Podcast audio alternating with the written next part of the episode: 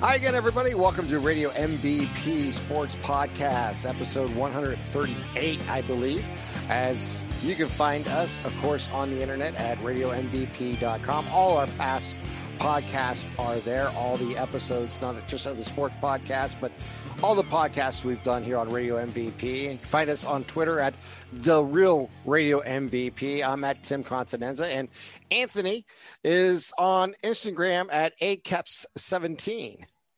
And that's basically how you can get a hold of us anytime you want as we uh, continue. We've got a lot of things to, to kind of go over. We haven't had a podcast in a while. Actually, we did record one about two weeks ago, and I just never had time to go through it and, and prepare it. Mm-hmm and so it it's, was never released. So I mean, and quite honestly, we had some technical difficulties, and just to me wasn't to the quality that we wanted. Needless to say, we're here tonight, and uh, we got a jam-packed uh, podcast. As uh, a little later on, we're going to be talking with Brian Barish from the U.S. AFL and not the USFL, which I wanted to say all the time last night, but the U.S.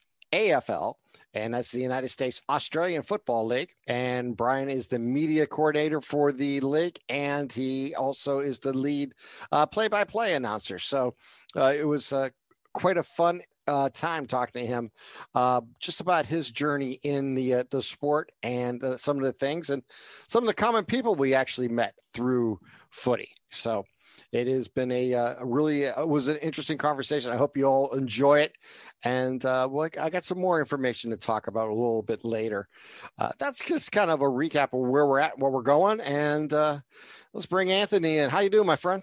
Good. It's nice to be back this week, and nice to. It seems like for the first time, maybe with baseball and its everyday, you know, mode, there hasn't been a lot of postponements, knock on wood, because of COVID or the rain. Capacity starting to increase around the majors, you know, by a couple percentage points here and there. So it seems like maybe we are turning a corner to having an enjoyable summer uh, for the first time in two years. And uh, it's always nice to, you know, maybe kick off summer with a four game sweep on the road. Nonetheless, things are looking up, maybe. Yeah, it's been a uh, first month of the season. The Indians are basically a little over 500 right now. I think they're 17 and 13 overall. Mm-hmm. And uh, like, of course, as you just mentioned, the four game sweep over uh, Kansas City. Ups and downs throughout the uh, the entire month of the first season, our first full month of baseball. Uh, let's call it. Um, or five weeks, depending on how you really want to look at mm-hmm. it, because of the way it started and how many days off we had. So let's just mm-hmm. call it a month and leave it as that. An interesting month. A lot of, like I said, ups and downs, and mm-hmm. a lot of fill outs. And you know, we've seen some already some changes in the lineup and some changes uh, in the roster in the last uh, couple weeks. Uh, Logan Allen has now uh, been sent to the alternate site uh, he's out of the rotation, and Hentges is in, and another big lefty, and a guy who they uh, have high hopes for. Not that they don't have high hopes for Logan Allen. It's just it's now Hentges' opportunity to show what he can do. Yeah, it's uh, they're both lefties, but they're different style lefties. Uh, Hentges is big and strong and can th- uh, get the fastball up there 95, 96. Uh, still has a developing breaking ball. Logan Allen is more of your traditional left-handed pitcher, hit the corners, drop a breaking ball in and there. He's not going to overpower you with stuff. Him hitting a spot is very key. They're both young and have a lot of potential. Both had a phenomenal spring. I know you can't take a lot from spring, but you can still get a good grasp on what the guys can do. And you're right, Tim. It's been, I don't want to call it moving chairs, but uh, I like how they're giving multiple young kids a shot.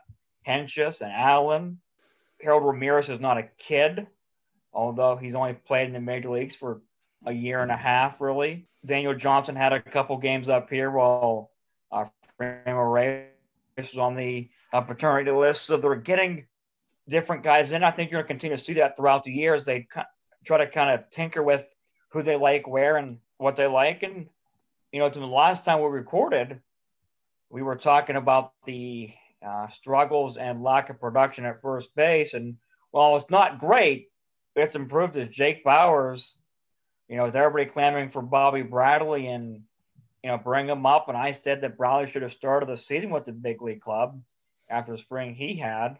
Uh, Bauers, the last couple games, last week said over 400. And it's not just he's at 400, he's had some key RBIs to either get the Indians back in it or uh, give them some insurance runs. Um, and the thing that I like, he's done it both left, lefties and righties, and he's shown some power.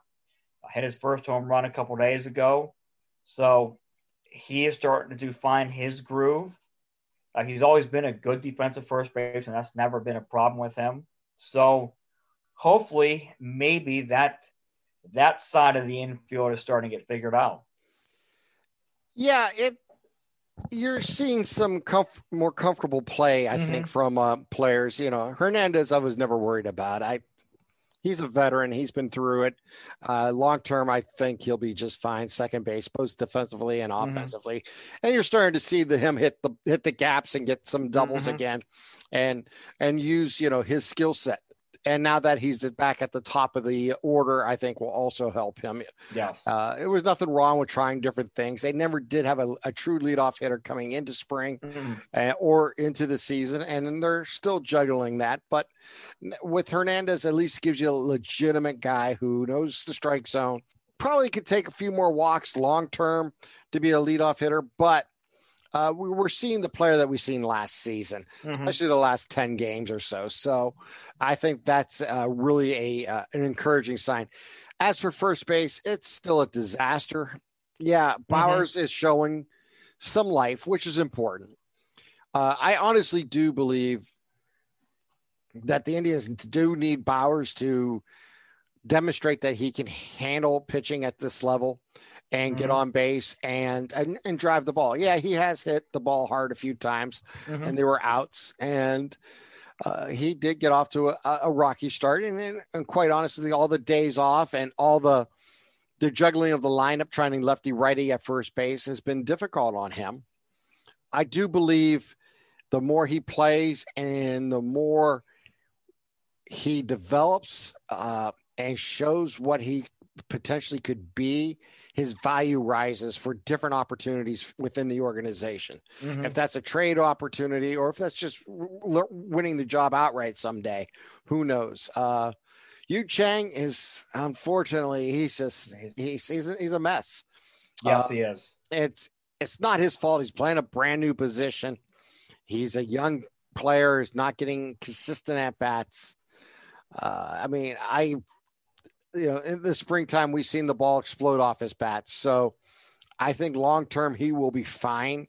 I just think it's going to be a rough road this year just because of the inconsistency for the first time in his career coming up through the minor leagues that he's not playing every day. And that's no, an adjustment. And that's an adjustment no matter who you are. And then you're playing a position that you were never trained at. You know, he was a shortstop, a middle mm-hmm. infielder, a third baseman type uh, player. Uh, and there's not that opening at any of those positions in the openings at first base. And he's done a really well job uh, for a guy who's never really played the position on a consistent basis like he's being asked to do this year. So we'll see. As you mentioned, Ramirez now joining the club out in the outfield. Uh, Harold Ramirez, who played for mm-hmm. the Marlins and actually was a cleanup hitter for the Marlins last yes. Year. So uh, interesting uh, we we've seen him hit the hit the gaps a couple times mm-hmm. and, and, and swing. I mean, obviously it's a small sample size. It's, it's extremely small, but yeah, I understand why they they absolutely the camp, and uh, this is an opportunity to see what he can do. Center field's a mess. Oh we God, we don't know what to do. Well, Jordan Luplow has been a pleasant, a pleasant surprise with the power on the bat and able to he's come through with some big home runs. Yes, he has. But his average is below 200 and Meyer of a over 11 skid or yeah, over 17 yeah, over 15 or 16 yeah yeah uh, that he just uh, came out of so yeah th- there's still challenges in front of this team mm-hmm. however playing in division and taking on kansas city in kansas city winning four in a row led by the pitching staff, led by some uh, really timing hitting. Uh, that's encouraging. And you know the old saying is so true in baseball. You you don't win a division in April, mm-hmm. but you definitely can lose one. You can lose it. Yeah, I uh, not saying the Indians were ever going to be Detroit Tigers. Detroit's eight games behind today. But you could be Minnesota though, and right. having just and, a complete mess everywhere. Right. Uh, starting pitching, the bullpen, the offense. I'll get to that last week. The, Twins a little bit later. I saw them uh, play the innings last Tuesday. You know, you're right. I I do like Hilda Ramirez. It's it's early. It's only been three games. What I like about Ramirez is if he sees first pitch fastball, he's swinging. He has some nice gap to gap power. Uh, already has three doubles. He's shown a couple times he can hit behind the runner, go to the opposite field. Two nights ago, he got a ball down the first base line by Santana, and usually uh, Santana makes those plays. He made one against us in the home opener this year that saved a double. Nice to get maybe a power bat ex- to extend the lineup a little bit. I thought the last two weeks, uh, Josh Naylor's at bats have really, really looked good. He's not swinging from the fences anymore. And sometimes he does, and that's a young hitter. His at bats seem to be getting more under control. And when you have Ramirez and Ramirez and Rosario and Reyes hitting in front of him, he's going to see pitches, and he's not missing right now. And he's going to go through some slumps where he is missing. But I tell you what, though, the enthusiasm he plays this game with, the just overall energy, uh, that's something that last season lacked a little bit uh, because of the whole pandemic. It's a weird year, but you can definitely see uh, he's a guy that brings a lot of energy. Uh, defensively, like you mentioned, it's still a work in progress. Yeah, um, last year was such a weird year. Uh, it's hard to compare mm-hmm. any player to what they did in 2020 because it was only a 60 game season.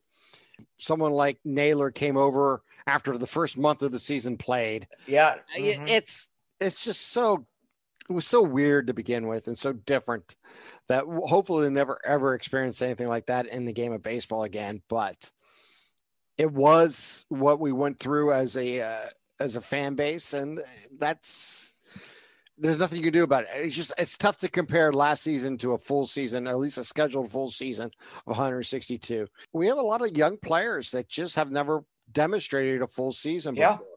And they've never had consistent at bats, like you mentioned. Yeah, and that's the key. Uh, we've seen Bauers get you know some extended play a couple years mm-hmm. back, but last year was a complete wash for him. Never even played at the major league level. No, he's out of options. So we'll see. Like I said, his value will increase as he plays, meaning he gives the Indians front office options. If they truly believe there's a better player that needs to play, I think long term they'll make that move. Mm-hmm. However, you never know what type of trade offers are going to be out there and what what what a team may need. And mm-hmm. it's only you know may 6th so let's just take our time there and, and, and, like you said see how he develops. I don't think he was anybody's uh, as a fan base first choice to to start the season. No. It was a circumstantial type scenario. Uh, and that's that's part of baseball though. That's why it's designed that way for players get opportunities or they go, you know, unfortunately go to the wayside. And sometimes you have to make, you know, tough choices. And uh, obviously Bobby Bradley, you know, he can hit home runs. We know that. I think there's no question about that. The question they have always had about him, and I guess some of the problems they're seeing early in mm-hmm. uh, in Columbus is that he just has a lot of swing and misses. Uh, he misses the ball often, and that is a concern when you're at the major league level. Now, baseball has changed so dramatically in the last 10 years where strikeouts are up and all or nothing play place is going to bring more of what we've seen this past couple weeks. Actually, this first month of the season, three no hitters in mm-hmm. Four if you count the seven inning no hitter. And, and I honestly believe that's part of the style of baseball. It's all or nothing. You're going to see this across the league uh, throughout the season. I will not be surprised if this is an all time high for no hitters this year in baseball. I believe that's around eight or nine in the season. I could be wrong on the exact total, but I will not be surprised if we see this continue all season long because all teams are built the same way where you have teams that are really struggling to put hits together, like the Indians did in you know for their second run in the game where they had three straight two out hits today. That mm-hmm. that's uncommon today in baseball. Extremely uncommon. It's today it's it's home run or bust, you know, type scenarios and uh, teams aren't putting 10, 12 hits on the scoreboard every game. They're putting 7 or 8 and two of them were home runs. And you're hoping that when you do go deep, you have a guy on base. You go back to where Ramirez hit two home runs in one game. Indians won four to two. The reason we won four to 2 because mm-hmm. each time because they Ramirez, yeah, yeah, there was there was a player on base when he hit the home run. Uh, you're going to lose games three to one, three to two because you gave up a three run homer, and you only got one yourself. Uh, that's just the way the game's been played. You you can complain or love it. Uh, it doesn't really matter, but that's just where baseball's at today. In my mind, it's you're going to see a lot of this. And when the Indians got no hitted, it was a combination of a great pitcher having a great performance that day, and a, a lineup that was overmatched in a sense that it was it needed and and just like you seen the other day, you know, when, when Kershaw threw his seven innings, he just overmatched him. There was no mm-hmm. chance. Mm-hmm. Uh, if there was nine innings in that game, I'm most certain that he would have finished the job off. Uh, just like Means, John Means for Baltimore uh, threw the no hitter, he was dominant. You're going to see that.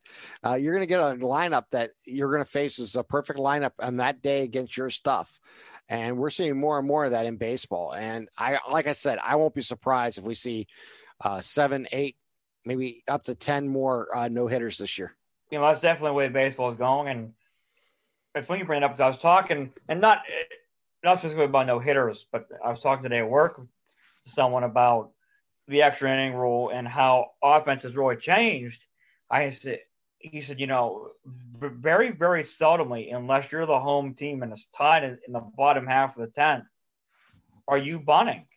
I and I said yes.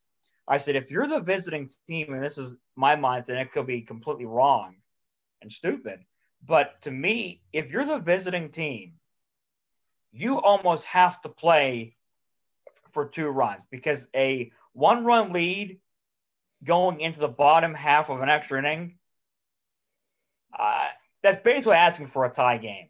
But a sacrifice and a, a bunt and sack fly or a hit, you know. So to me, as the visiting team, you got to play for uh, two runs there. You, it, I could be completely wrong, but to me, a two-run lead kind of feels like a one-run lead going into the bottom half of the extra inning. Although we saw a couple days or a couple weeks ago uh, when the Indians had a one run lead in the extra innings, Emmanuel Clase just did a phenomenal job of wiggling out of it. But um, yeah, here's the thing analytics tells you that bunting the runner over to third is probably a less desirable scenario. Mm-hmm than you want to be. There are times where it'll be the correct play because, yes. let's face it, um, as much as I like Roberto Perez when he's available, uh, he's a 200 hitter or less mm-hmm. sometimes. Mm-hmm. And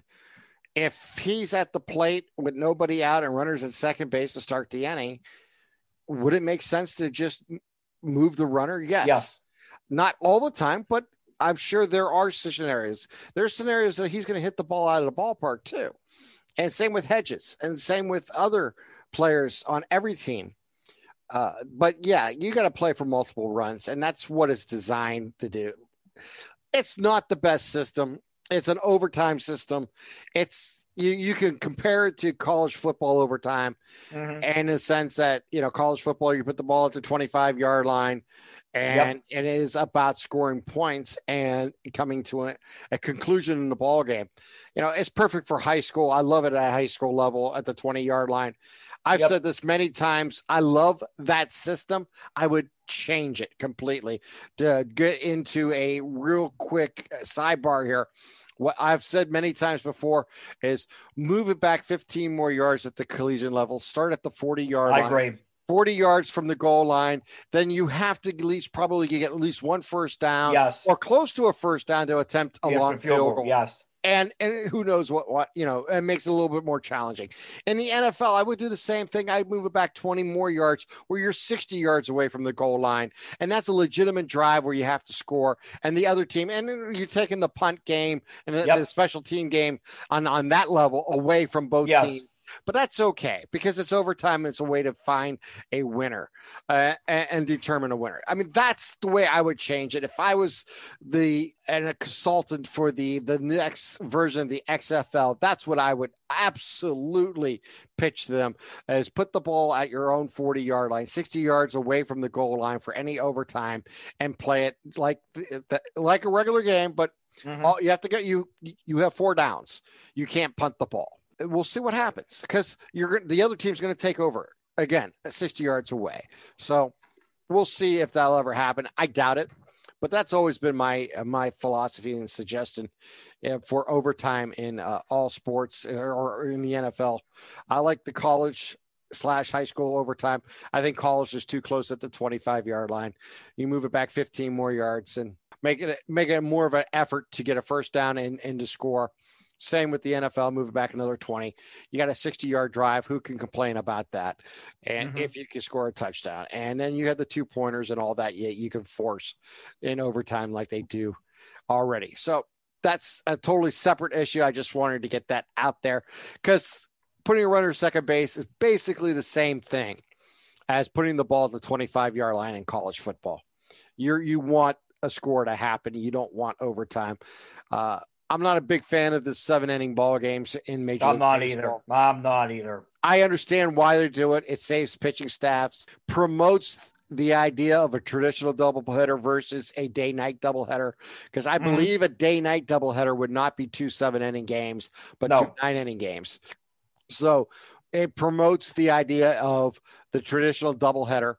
I don't really find it that that appealing either way, be honest, but personally, I would rather see nine innings than I would too. an inning game. But those those are the rules, and everyone's playing by them. So you just accept it and move on. However, when you do get a a seven inning no hitter, uh, it's not the pitcher's fault that the game ended at seven innings. No, no, he's pitching within the rules. It's not a no hitter under the rules. And that's fair. I have no problem because the it states that in the rules you must pitch nine innings. Nine innings, yep. Yeah, and you know, I happen to be one of the unlucky, lucky guys years ago who went to a doubleheader with the Indians uh, back when Roger Clemens was still with the Boston Red Sox, and Matt okay. Young, who pitched for Boston, pitched a no hitter and lost the game two to one.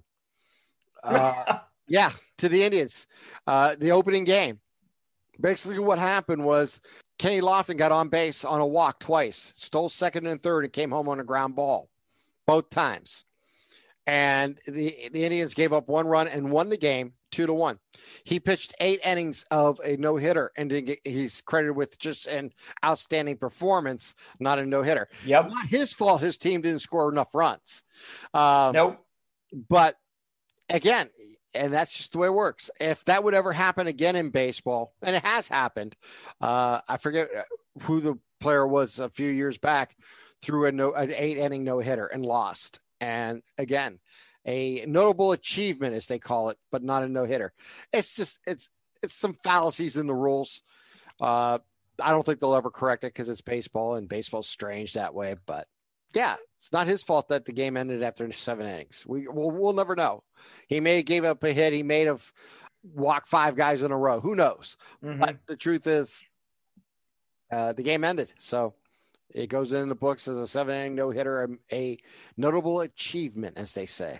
I don't like the seven innings, I, but it, it's rules and you got to play them. Hopefully, the May 31st game games against Chicago are the only doubleheader we have all year. We we can play nine inning games. But let me get to this point real quick because I want to touch about it.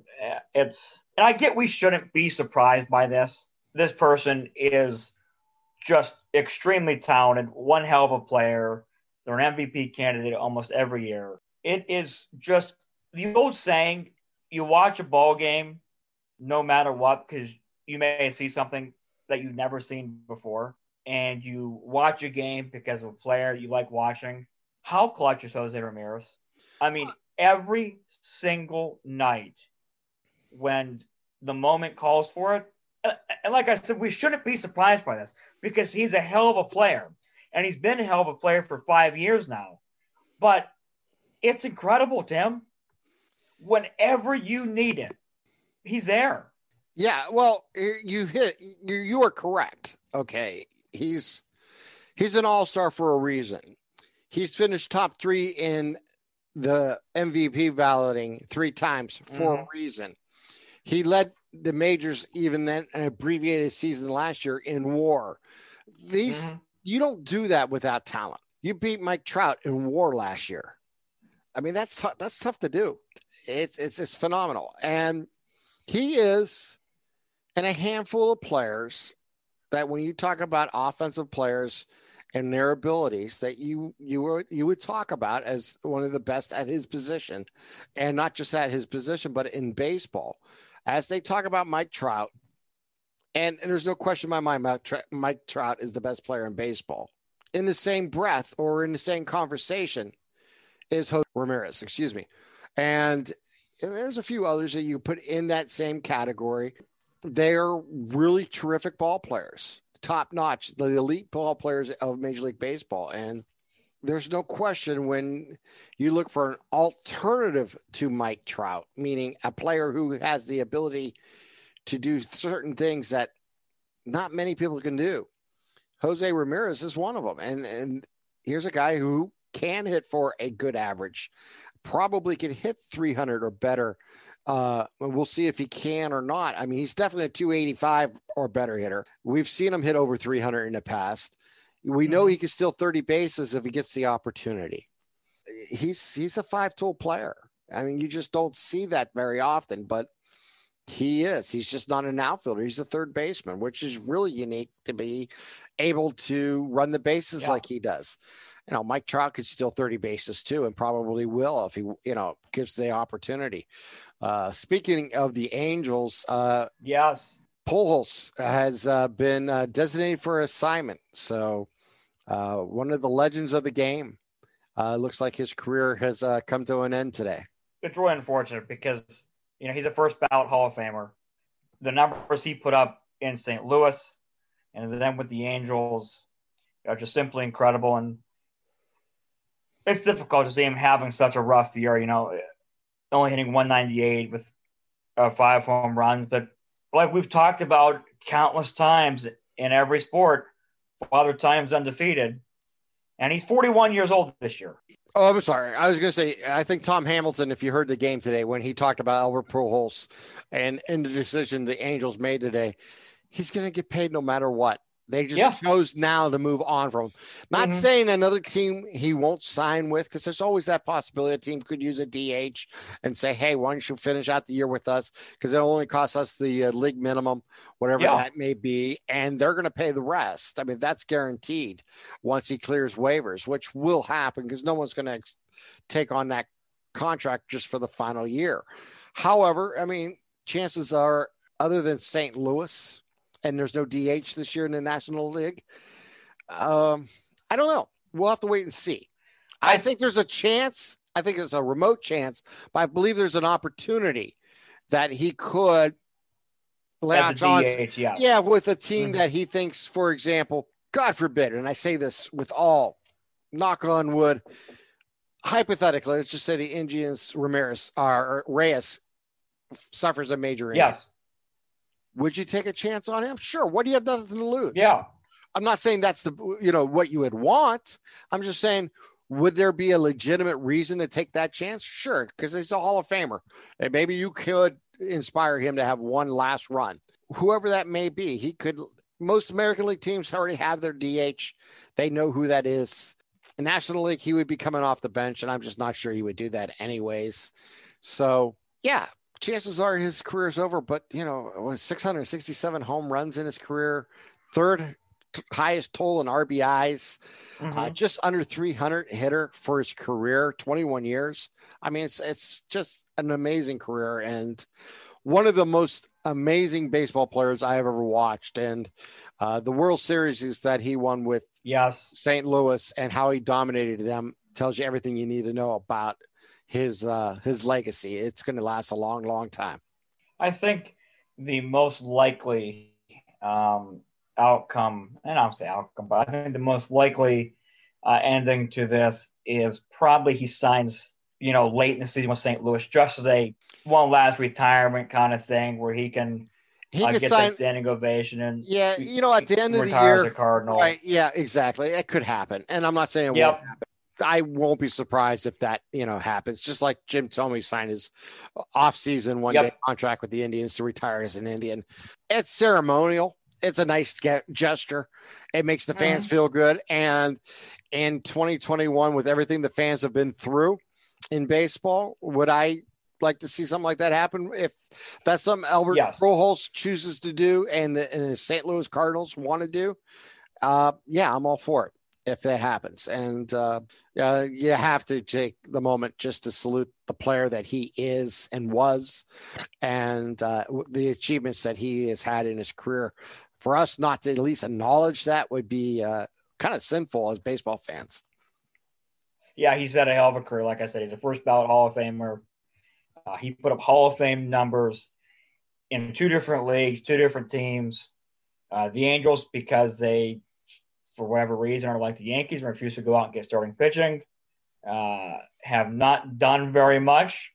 Um, but like you said, the World Series he won in St. Louis, and every World Series he just mashed. Um, and he's a Hall of Fame player off the field, and he's going to be first ballot Hall of Fame player when, when his career is over at the end of the year. Well, it'll be uh, interesting to see how that all turns out. Yeah, no question about it. Hall of Famer, first ballot. Just mark it down. He will be in uh, Cooperstown someday, very soon. Um, mm-hmm. Basically, you can add five years from today, and yep, that basically will do it. Uh, the NFL draft was this past week, and probably for you, I don't know if you paid attention to the rumors or not, but the big rumor that came out draft day was the Aaron Rodgers situation. And at one point, uh, a few uh, people were reporting that it was basically almost a done deal uh, that he was headed to Denver. Well, what was your thoughts if you heard about that? And uh, would you like to see Aaron Rodgers uh, finish his career in Denver? I did not watch a single pick of the draft. I've just never been one of my uh, big things. I I have heard those rumors. I have a Raiders fan at work who is maybe on pins and needles. He's starting to get a little nervous out there because the uh, $10 million 10 year contract or where the hell they gave to Jon Gruden to be seven and nine, eight and eight every year is uh, starting to get tiresome. And uh, they realizing that they could be again uh, last fiddle. But uh, I would say this, and I'm going to upset a lot of people. I would don't don't even think about it. Don't even think about getting Aaron Rodgers. Would not I would not do it, period. You don't touch him, you let him go. Don't even do not even no. No way. So this isn't the Peyton Manning revisited. No, no, no, it's not. It's not the Peyton Manning revisited. Um, and only for the sheer fact of you look at that, Peyton Manning, you knew would be a good locker room guy you knew when the time came that he would do everything he could to be a good leader, to help mentor the younger guys, to help mentor the um, younger quarterbacks, and he would not mind when you drafted a younger quarterback. Denver drafted two. My biggest fee, and you didn't give up anything from really. You know, he was a free agent that was released by the Colts. Um, the the asking price for Aaron Rodgers is so insane that I wouldn't even touch it. You're going to have to give up two, probably three first round picks. And for a team that has not been very good, that has not drafted very well, you can't give away that draft capital. You better not draft a quarterback. He will not mentor him. We've seen what happens when you draft a quarterback. Any little thing can can fly him off the handle, and he is done. He never wants anything to do with you guys again, and that's it. Look, we all know the talent he has. He would have a lot of young skill position players in Denver. But if you get him, to me, it's robbing Peter to pay Paul. Because yeah, you go out and you probably get a wild card bid, you sneak in the playoffs. You're not winning the Super Bowl with him. I'm telling you that right now. You're not. You're yeah. still not the best team in your own division. That's you know. Here's so the thing. You're you are right about that. I was just are, wait, wait, a second. Wait a second. I I just want to emphasize the point you just made. I agree with you on that about not winning the Super Bowl because unlike when Peyton Manning became the starting quarterback years ago for Denver, that was a championship caliber team lacking yes. a quarterback. Yes. This is not right. a championship caliber team lacking the quarterback. This is a team lacking players and mm-hmm. playmakers throughout on both sides of the ball. Yeah, they, and you know they'll have a above average defense, and they have some skill positions, some nice young players. Noah Fant, when healthy, is pretty good. Courtland Sutton has proven he's a Pro Bowler. He's good. KJ Hamler has speed. He's shown flashes. Uh, Jerry Jeudy's he's a phenomenal route runner, but he can't catch the ball. There's some there. You don't have a running game. You, your offensive line is better than what it has been. It's still not great. And to be honest, you're coached by one of the worst coaches in the NFL. Enough said. And you made your point. And, Obviously, uh, being the Browns fan, uh, the first round has always been a big part of being a Browns fan because of what they are, and of course the the draft being in Cleveland this year, it was interesting to watch, even in mm-hmm. a, a, pandemic situation where not everybody could be there. And of course, the Browns came away with Greg Newsome in the first round, a cornerback. The Browns defense has been totally remade with new players. We'll see where it leads. Uh, we know about the offense, and the offense got better last season. As the season goes on. Uh, I got to get your your uh, your opinion here because this is a player that you know very well, and Jeremiah Osa. Uh, Komoa, who uh, became the uh, second round pick for the Browns, the linebacker, uh, defensive back, uh, hybrid type player uh, coming out of Notre Dame. JOK, talk about him. Yeah, Tim, you're going to love him. Uh, and I know I'm being biased. In the NFL nowadays, and we talked about this in previous podcasts before, the Cleveland Browns, when they make the playoffs, are are going to probably have, well, they're going to face the Ravens twice a year, and they got a nice in Mark Andrews, who led the NFL in red zone touchdowns uh, two years ago. You're going to face Travis Kelce and the Chiefs, and we saw what Travis Kelce this year against the Browns in the playoffs. Um, if they get to face the Buccaneers in the Super Bowl, they're going to have to face the Buccaneers. They got OJ Howard and still Rob Gronkowski, who's not what he used to be, but still in the playoffs, we saw what Rob Gronkowski can do. In the NFL, you need somebody. I hate the word tweener.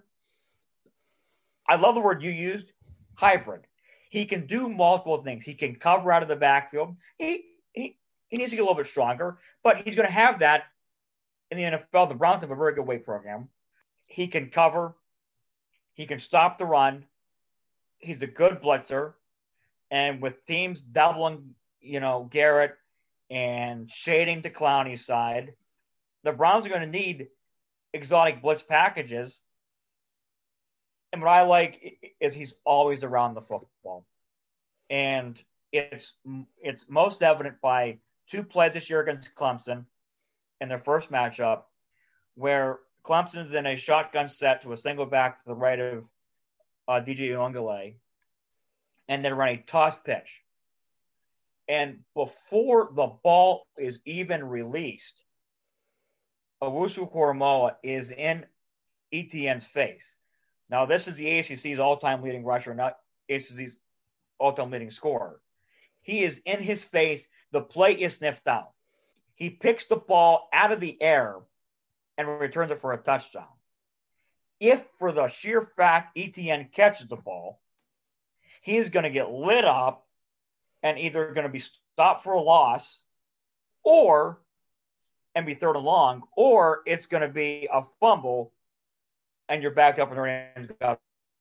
He's on Amari Rogers in the slot, and they run a crossing pattern to get guys in space, and Koramoah comes up behind him and strips the football, and Notre Dame recovers.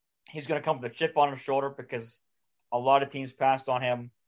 I tell you what, the Browns uh, I think, have the potential to have a contender for NFL Defensive Rookie of the Year in Koramoah.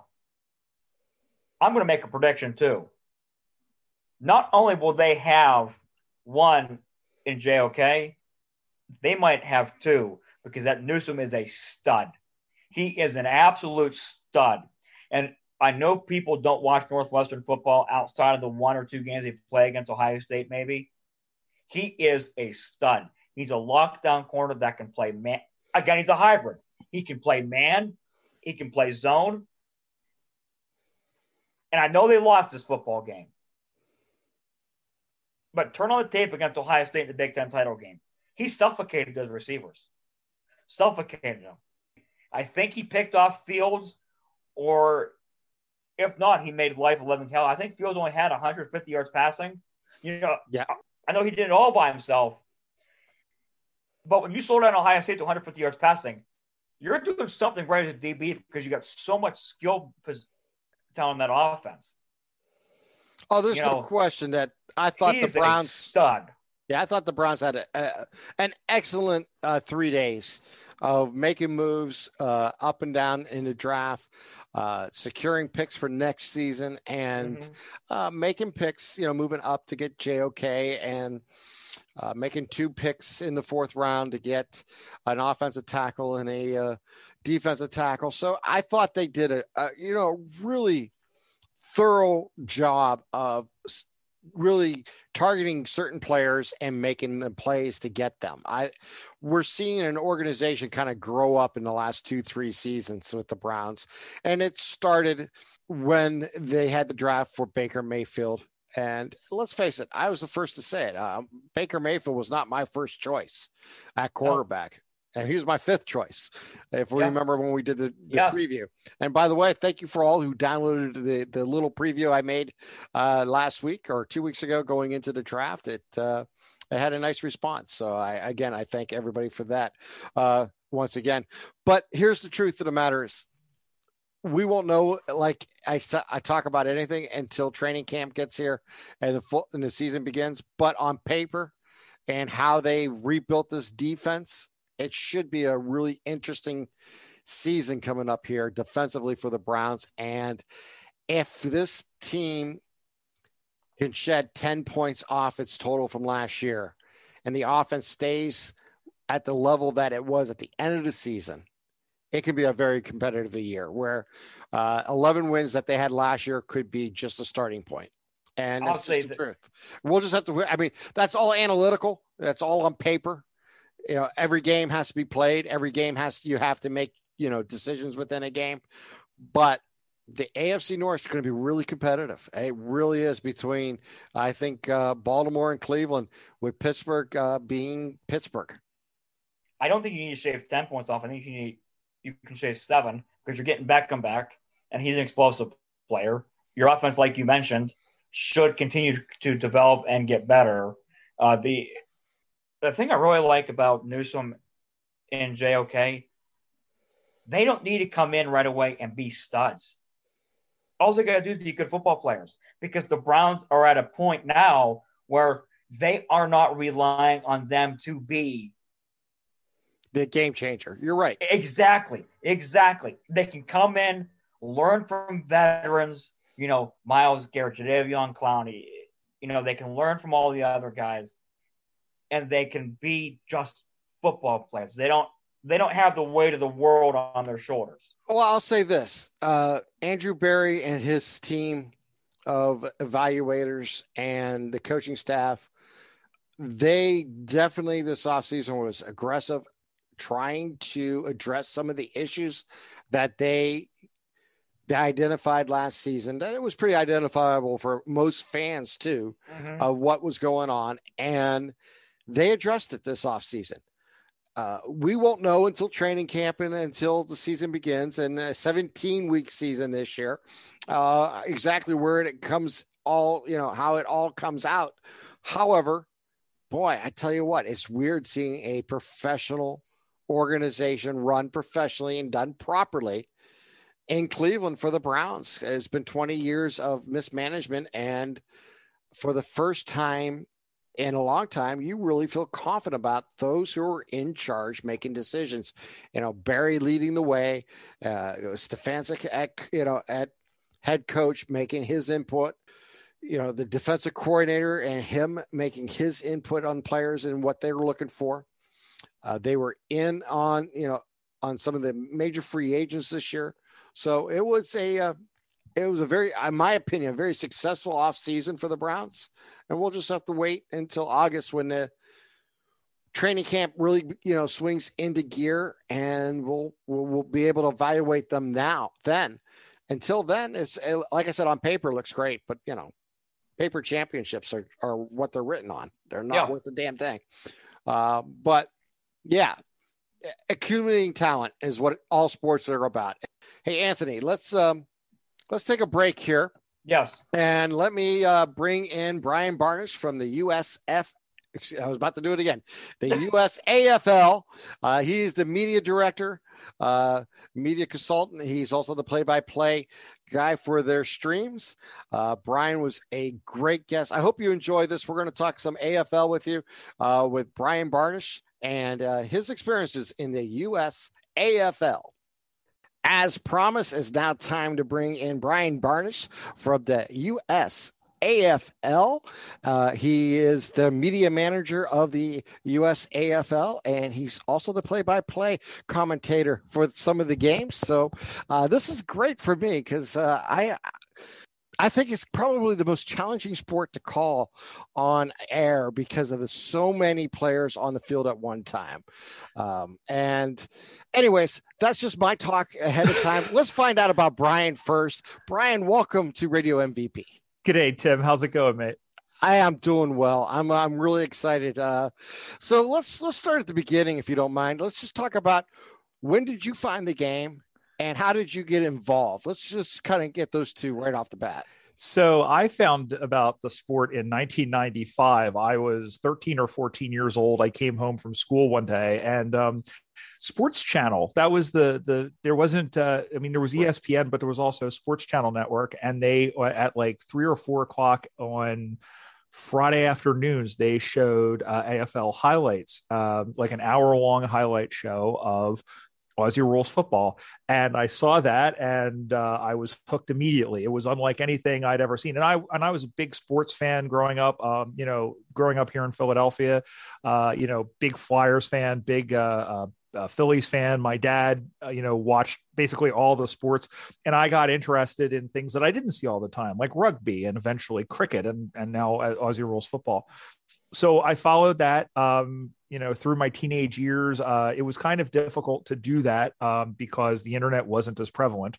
Um, but within about by you know the by 2000 or so you could start to listen to the games online. And it it was pretty prohibitive to watch the games online because they would put them on some like back alley like uh, satellite channels so i would listen to the games online and so that's kind of how i picked up uh, you know uh, the flow of the game and, and whatnot so i you know probably had listened to i mean now it's it's a little bit different but i think i had listened to games live for about 10 years before I finally watched my first game live on television.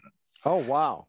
So, so yeah, so I, I, uh, I had listened to it for years and years and I would listen to, you know, uh, stay up until like two o'clock in the morning, listening to the matches from Melbourne, you know, getting up early, listening to the matches, uh, you know, from, from Melbourne and from, and from Perth, cause they would start a little bit later. Mm-hmm. Um, and so, uh, in 2007, you know, I had known that there was a USAFL because the USAFL was founded in 1997.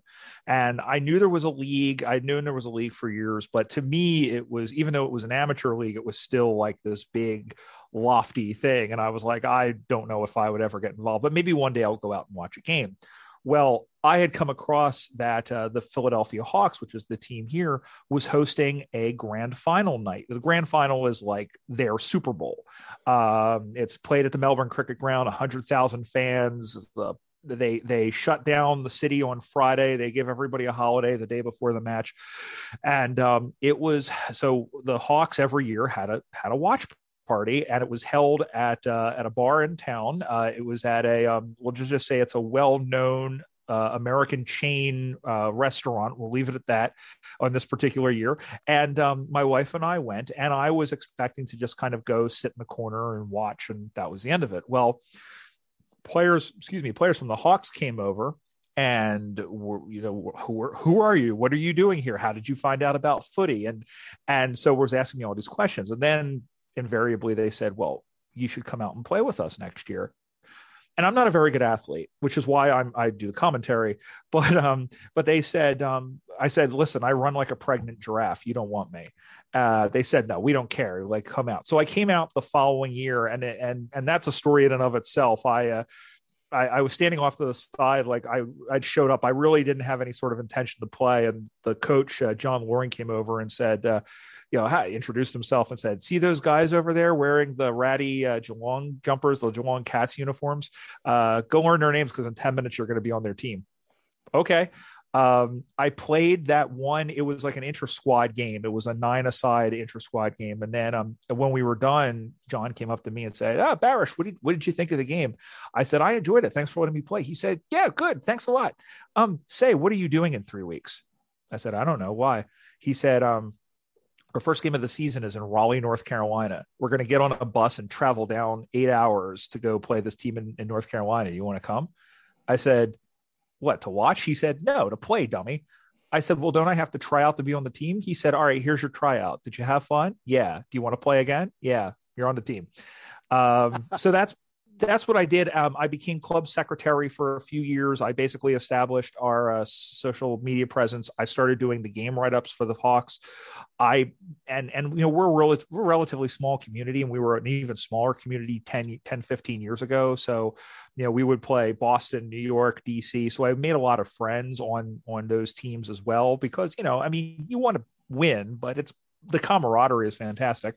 And a couple of them were on the board. They saw the work that I was doing here and um, they were kind enough to reach out to me and say, Hey, we would love for you to be doing this at the national level. And the rest is history. I've been doing it since 2014 and I'm still chugging along, uh, even, even with a, even with a little one in tow now.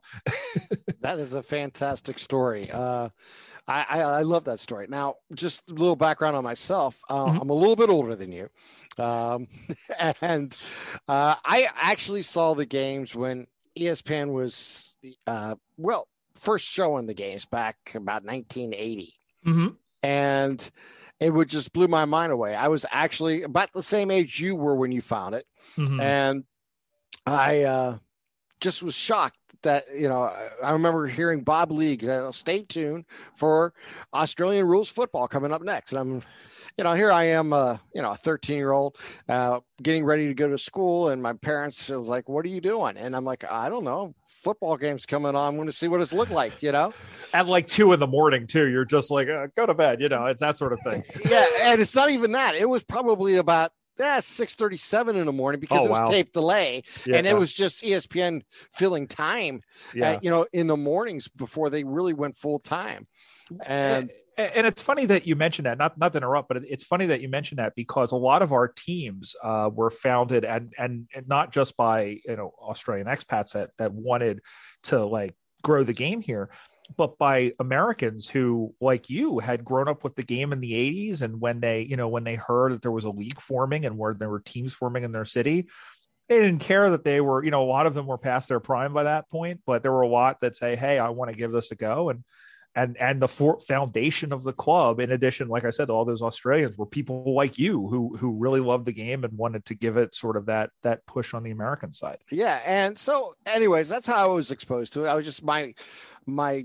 jaw dropped when I first seen them dribble a bas or dribble a football like a basketball, you know, running down uh, an oval that's 300 yards long, mm-hmm. and uh, you know, running in, kicking and jumping on people's backs, and uh, you know, running into everybody. And I'm like, this is absolutely crazy. And I remember a few of my schoolmates would uh, talk about it and say, "Hey, did you see this?" Yeah, I'm like that, and we were all just amazed by what we were watching. And so ESPN had, as you probably know, uh, over the years, in and out love affair with uh, with uh, footy, mm-hmm. and uh, as the 80s went along and they got uh, more Americanized programming. The international program went away, and and quite honestly, so did my my interest because I didn't didn't see it no more.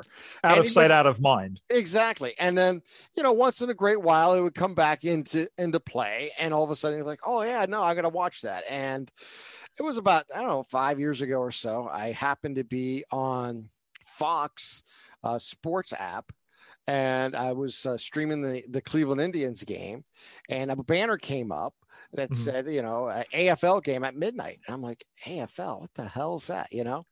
And and it didn't dawn on me. I said, I clicked on it. I says, oh my God, it's it's Australian rules football.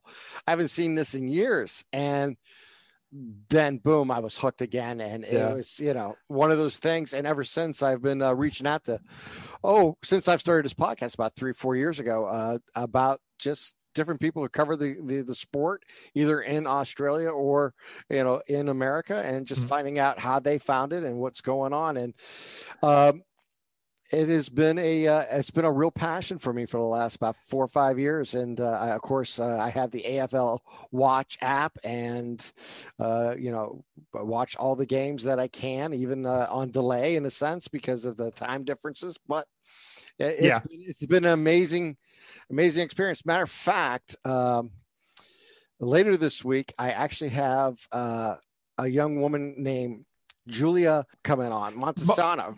Uh, Julia, Mon- I do know Julia actually. Okay. So yeah. Julia, Julia is. Um, I haven't called with her yet, and um, I met her. Um, I, I, I, I don't think I've met her yet. We we talked when I was in Australia. So she is a very good young caller.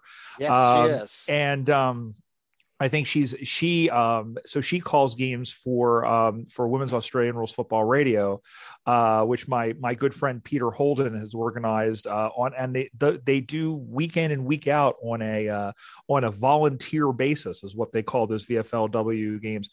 Um, Julia and Lucy Walken, uh, Lauren Borden is another one. There, are, I and I'm you know it's it's great to hear like different voices. I mean, you know, people you know hearing an American voice calling it is pretty great. But I think um, not just in footy, but but I believe in all sports, not just you know here in the U.S. Right. but around the world. We need more you know female callers. I mean, we mm-hmm. need we need good callers, but the three of them do fantastic job with the footy.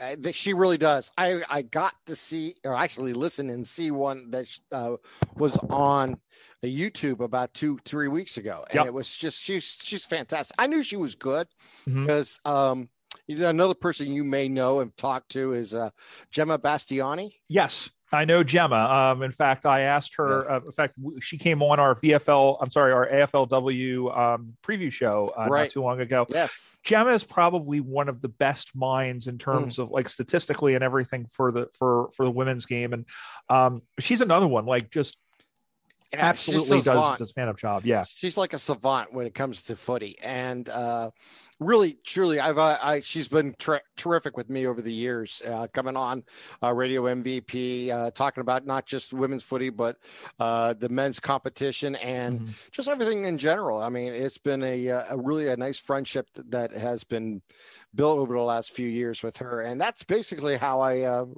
reached out to Julia because they did the podcast together, previewing the the, the AFLW this past year. And uh, I, more I heard her, more I wanted to. And when I found out that she was calling games, I had to find out. So let's get into that. Let's talk about. You mentioned how you you got into the the media side of the game. Uh, technically speaking, and this is just me. I, I've done football, I've done baseball, I've done basketball here in, in the United States, obviously in America. Mm-hmm. Um, doing a footy game where there's 18 players on each side how do you keep track? How do you doing this? Because that uh, to me is the most amazing part of calling a game. Uh, and i'm going to ask julia the exact same thing because you know i have my charts in football which are great in american football eh, or in basketball. I have a roster and i have a score sheet which really helps out quite a bit. And i you know and those who don't know just found out the easiest way to do a game. But my point is, uh, the action of a Australian rules football game and to know 36 players at one time is shocking to me. Uh, and you'll probably get a better answer out of Julia than you will me, just because I've seen her preparation for the for the matches, and she has everything down to like what color boots they wear, to what um to like what if they have ribbons in their hair, or if they do like a bun or a ponytail when she does women's games. Uh, at the very least, I've seen her women's her her VFLW um, uh, sheets, and it's pretty detailed. And um, yeah.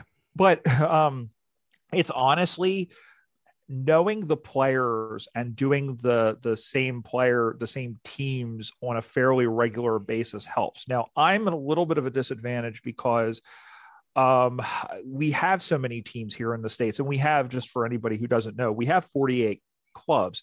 Um some teams are bigger than others and and you know i when we have a our normal non-covid season um, I do the three regional tournaments, uh, and I see every team, just about every team, at least once. So, um, and not only that, the people that have been around for a long time, the, the you know the players that have been around, you know, 15 years like I have, I know.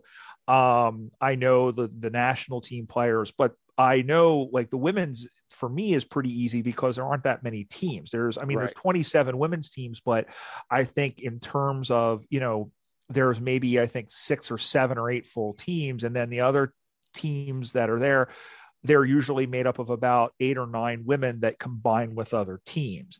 Um, and I've as you have with with the community over in Australia, I've forged a lot of friendships here, so I know I know most of the women. I know a good deal of the men. Um, I know, I guess there are there's more mm. teams, so I don't know them as much. Um, the other side is, I mean, eh, heading into this, I knew the you know seven eight years ago, I knew the East Coast teams more because I had grown up uh, with I had, I had come through the the Hawks, so I'd known that. Um, so uh, it's I mean, you try and prepare as much as you can. Um, you know, the players that, uh, um, you know, especially the players in the in, in the midfield that generally get a lot of touches, you you pick them up pretty quickly. Um, you know, it's it's also difficult depending on where you are. I mean, the footy ground, as you mentioned, is is pretty big. I mean, it's it's up to 200 yards long by 120 yards wide. Um, and I learned pretty quickly that I couldn't do it without. I mean, you can see I wear glasses. Um, I couldn't do it without a, a, set of binoculars. The first time I tried doing it at a, we were at the uh, cricket ground in Lauderhill, Florida, just outside of Fort Lauderdale, and we were in the conference room, which is where because it was like in the center of the ground, um, behind like soundproof glass. So not only could I couldn't see anything, I couldn't hear anything. I couldn't oh, hear any of the whistles, and so. Um, it became apparent that anything that went on the other side of the the central line of the field I was guessing. Like I could like I could barely see it. Not only that, but the, the that first particular tournament, the sun was going down and that nobody had brought any yellow footballs. So I was having trouble tracking the ball. And finally, the the president of the league, uh, Dennis Ryan at the time said to me, You did a really good job. We're gonna buy you a set of binoculars. so and and the thing is and that's the other thing is that you know i i also learned after one or two sets of binoculars that um the wider lens not you know zooming in is one thing but the wider lens is very helpful because there's a lot of things going on within you know 10 yards of the mm-hmm. ball that you can that you wouldn't be able to see if you were zoomed in so that's the one thing is that is you know trying to like trying to become as familiar as you can with the players, and, and it's just a matter of repetition. I mentioned uh, just before you hit the record button there that I had called games for the International Cup, uh, which is kind of like our version of the World Cup. Uh, it's every three years. It was supposed to be held last year. It wasn't. Um, but uh, when I was there in 2017, I was coming in pretty cold. I mean, I knew the American players, I knew the Canadian players, I knew some of the other some of the other countries as well but I got thrown into a game's last minute. I got thrown into a game between Croatia and Japan. Like literally, I just showed up like five minutes before the game. I looked at the score sheet and I went, let's see what happens. Yeah. Um, and, and, and so, and, but eventually, again, I mean, that's the thing. It's not like, I mean, footy is about the same pace as hockey. But the difference with hockey is, you know, they're wearing helmets. You can't really. I mean, I'm not saying they look the same, but I mean, it, it's it's a little bit harder to discern player to player. Whereas in footy, you can generally tell different sizes, different different uh, you know hairstyles things like that. I mean you pick up different boots. I mean you pick up on different things. Um, so that i mean that's the biggest thing. And then in terms of calling the action i mean because it is so fast i uh, I, I mentioned Peter a while ago. Um, I was pretty relatively slow and relatively deliberate, you know, um, and I had listened to guys like Rex Hunt uh, call games for many years. Rex is my favorite. I mean, just simply mm-hmm. because some of the stuff he said, man. I mean, I, I've been listening this week just because I've been itching to get back into it. I've been listening to a lot of games that he called in the 90s and he gave like these almost like coded nicknames for the players. Like um, there was a guy by the name of Paul Daffy, and he, they called him the Duck. Um, there was a guy, um, Troy Makepeace. He called the Mediator. You know, just random right, nicknames like right. that, kind of kind of like Chris Berman. Um, but um, I I was relatively like more deliberate. And then I called a game with Peter Holden. And Peter, if you've ever listened to him, I mean, he usually does games with Julia he calls games pretty rapid fire. And he and I called the first game we called at the 2016 Nationals. He had come over to cover to help cover the women's competition for us. And he went, you know, he he did the rapid fire, like ball on the back line. He handballs it over to Smith. Smith kicks it up to the near side to Johnson. Johnson able to dodge one tackle. And I thought to myself, how the hell am I going to keep up with this guy? So I tried, and it's completely ruined me because now even the problem is I do it even by myself like even when I don't have a, a, a, a color commentator with right. me, is I get into that habit of doing that completely forgetting that I have like seven more games to call that day. So I, I run into that issue, but it's just a matter of seeing what you're just saying what you're seeing. And it's almost like you don't even think about it. You're just kind of trying to describe it, but also at the same time be descriptive, but also not be monotonous and also not be repetitive, but you know, I- informative, but but and concise, but also at the same time try and be listen. You know, somebody will want to listen to you and be able to follow along with the play.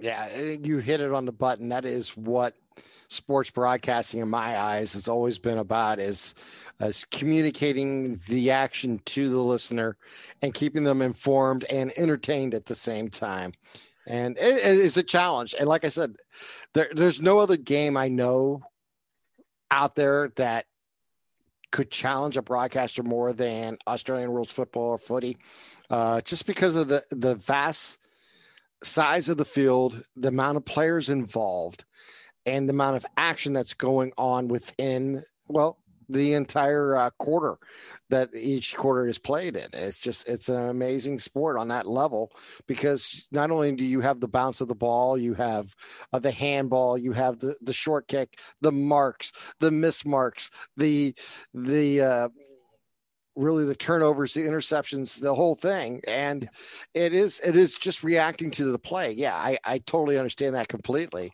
Uh, I'm I mean, fortunate. I mean, to, my, go ahead. I'm sorry. I'm saying my my I was I was fortunate. I mean, I hockey growing up was my first was my first love. Um, right. You know, my dad used to. That.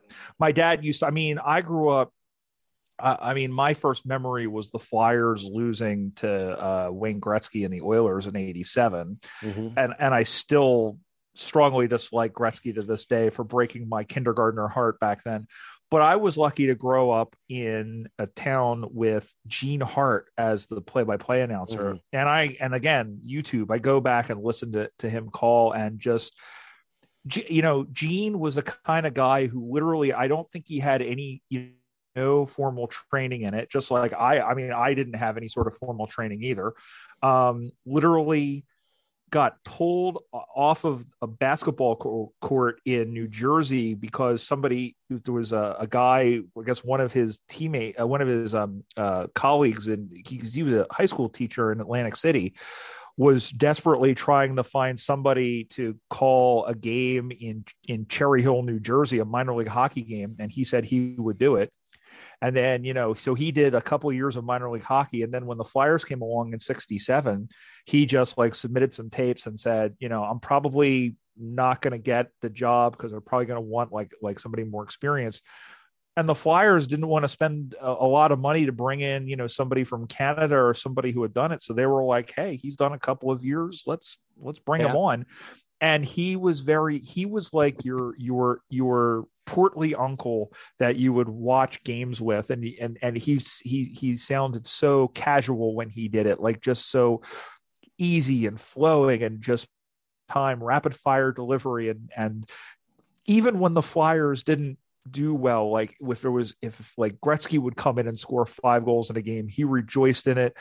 Disappointed that it happened against his own team, but just say, listen, give it up for him because you're right. not going to see something like this. So that's the thing. And I don't, you know, it, it's the same concept. And then when he stepped down, they brought in Mike Emrick. Uh, and so I got to listen to to Emrick, and and to me, I you know em- Emrick just not only I mean I I don't my preparation is not as good as Emrick's, but like I look at what he does and just not only how he approaches the game, but how he approaches right. the sport. I mean, he just is such an affable guy. I mean, I mean, I would love. You know, Hart's dad. I would love to meet him someday, yeah. uh, Emrick. But um, but but but yeah, I was lucky to grow up and and Harry Kalas and guys like that too. So I I had a lot of like a lot of like yeah. influences coming in. But but it's the same concept as hockey. Is just is just things happen so quickly and you have to react to it. And a lot of people and a lot of people some people struggle with it and that's fine because you know but but i've watched the sport enough and i've and i've listened to it enough to kind of know how the game should sound or at least in my mind how the game should sound.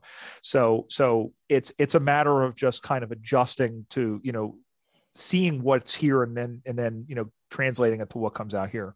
Yeah there's no question about it. That is uh broadcasting, sports broadcasting 101 in a lot of ways. And we were, um, in my opinion, our, our, generation and my generation, a little before you and you, when you came up uh, listening to sports, we had some uh, amazing, amazing people who were doing it uh, and stories like you just mentioned about getting first jobs and uh, it was a different world back then and they took chances on people who made sense for them because a like i said they were local and they didn't cost and they didn't have to do that. I remember uh, i don't know how familiar you are with ohio at all but uh, joe tait uh, a basketball legend, a mm-hmm. broadcaster uh, for the Cavaliers, mm-hmm. uh, talked about when he got the job. He actually got it because many years earlier, Bill Fitch, who was the first coach of the of the Cavaliers, uh, he was uh, a coach at the college that he went to, mm-hmm. and he was the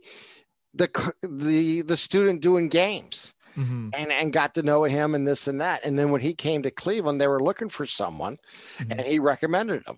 And yeah. I remember him telling the uh, Joe Tait telling the story, uh, basically telling his wife at the time that yeah, I'm going to take this job, even though it's less money than we're making right now. Mm-hmm. And it was like a hundred dollars a game or, you know, maybe less than that. Uh, and yeah, that's just the way it was. And he became, of course, one of the, the great NBA uh, broadcasters of his uh, his era.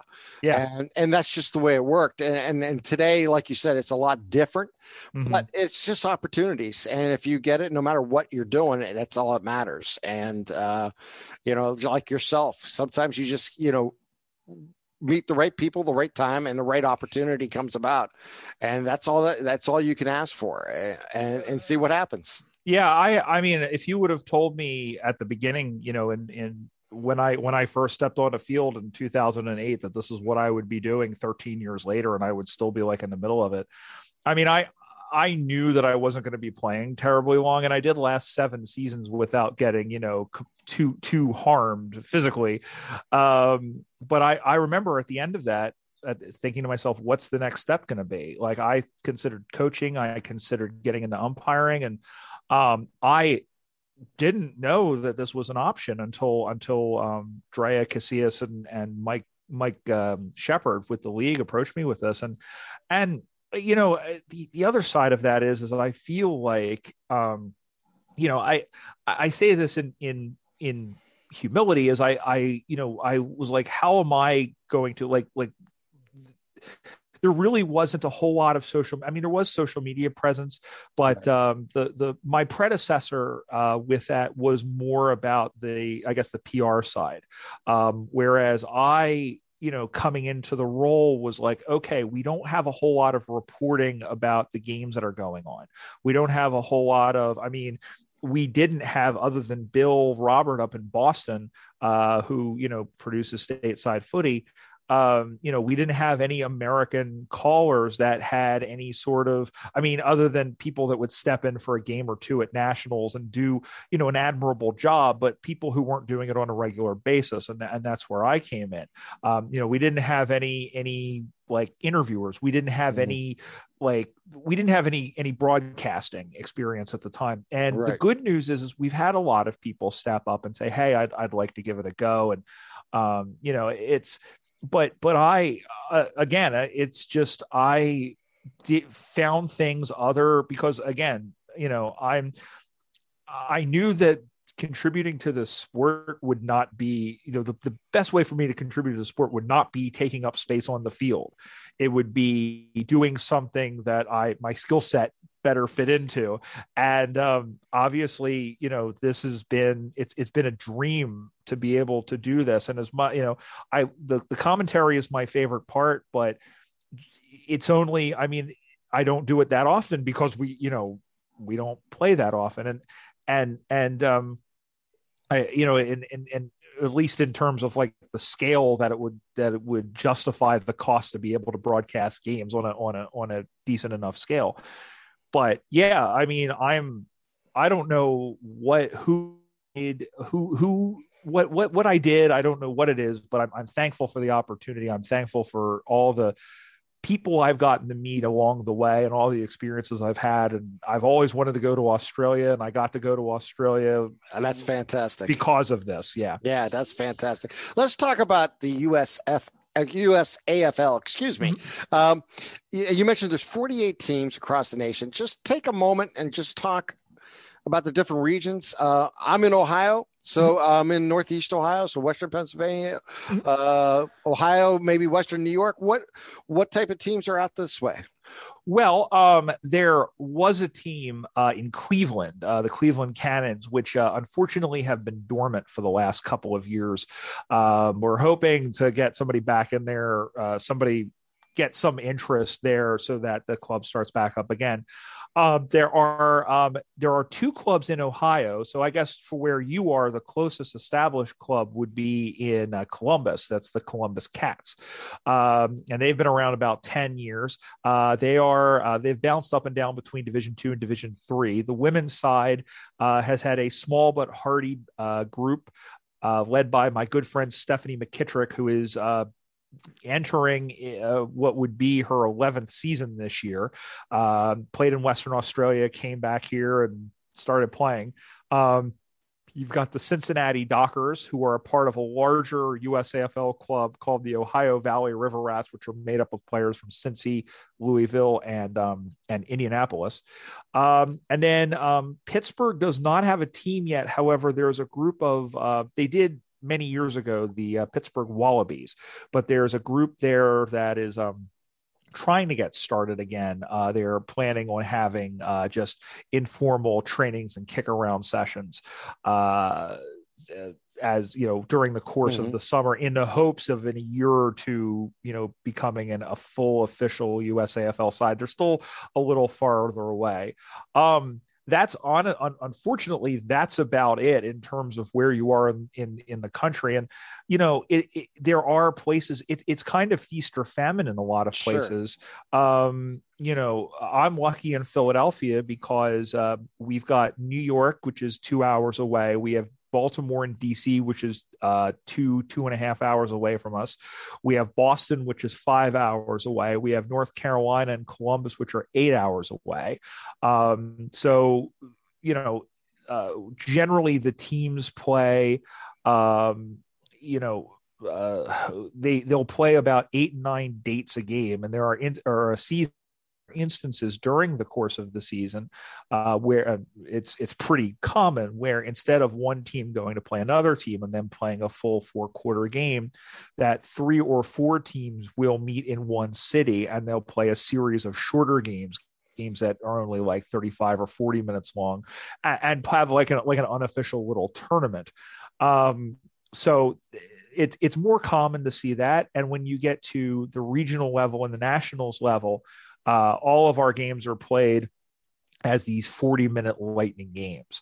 Uh, um, that there's the trend to be focused more on that than the full on 80 80 minute game mm-hmm. but um but it depends also again uh you know with the teams on the east coast they generally play in the neighborhood of 10 to 15 games um a lot of the clubs on the west coast they play about the same but um it, it depends on like where that like Southern California, we have three teams: San Diego, LA, and Orange County. Um, there's two teams in the Pacific Northwest in Seattle and Portland. We've got Golden Gate and San Jose, and I'm sorry, in Sacramento.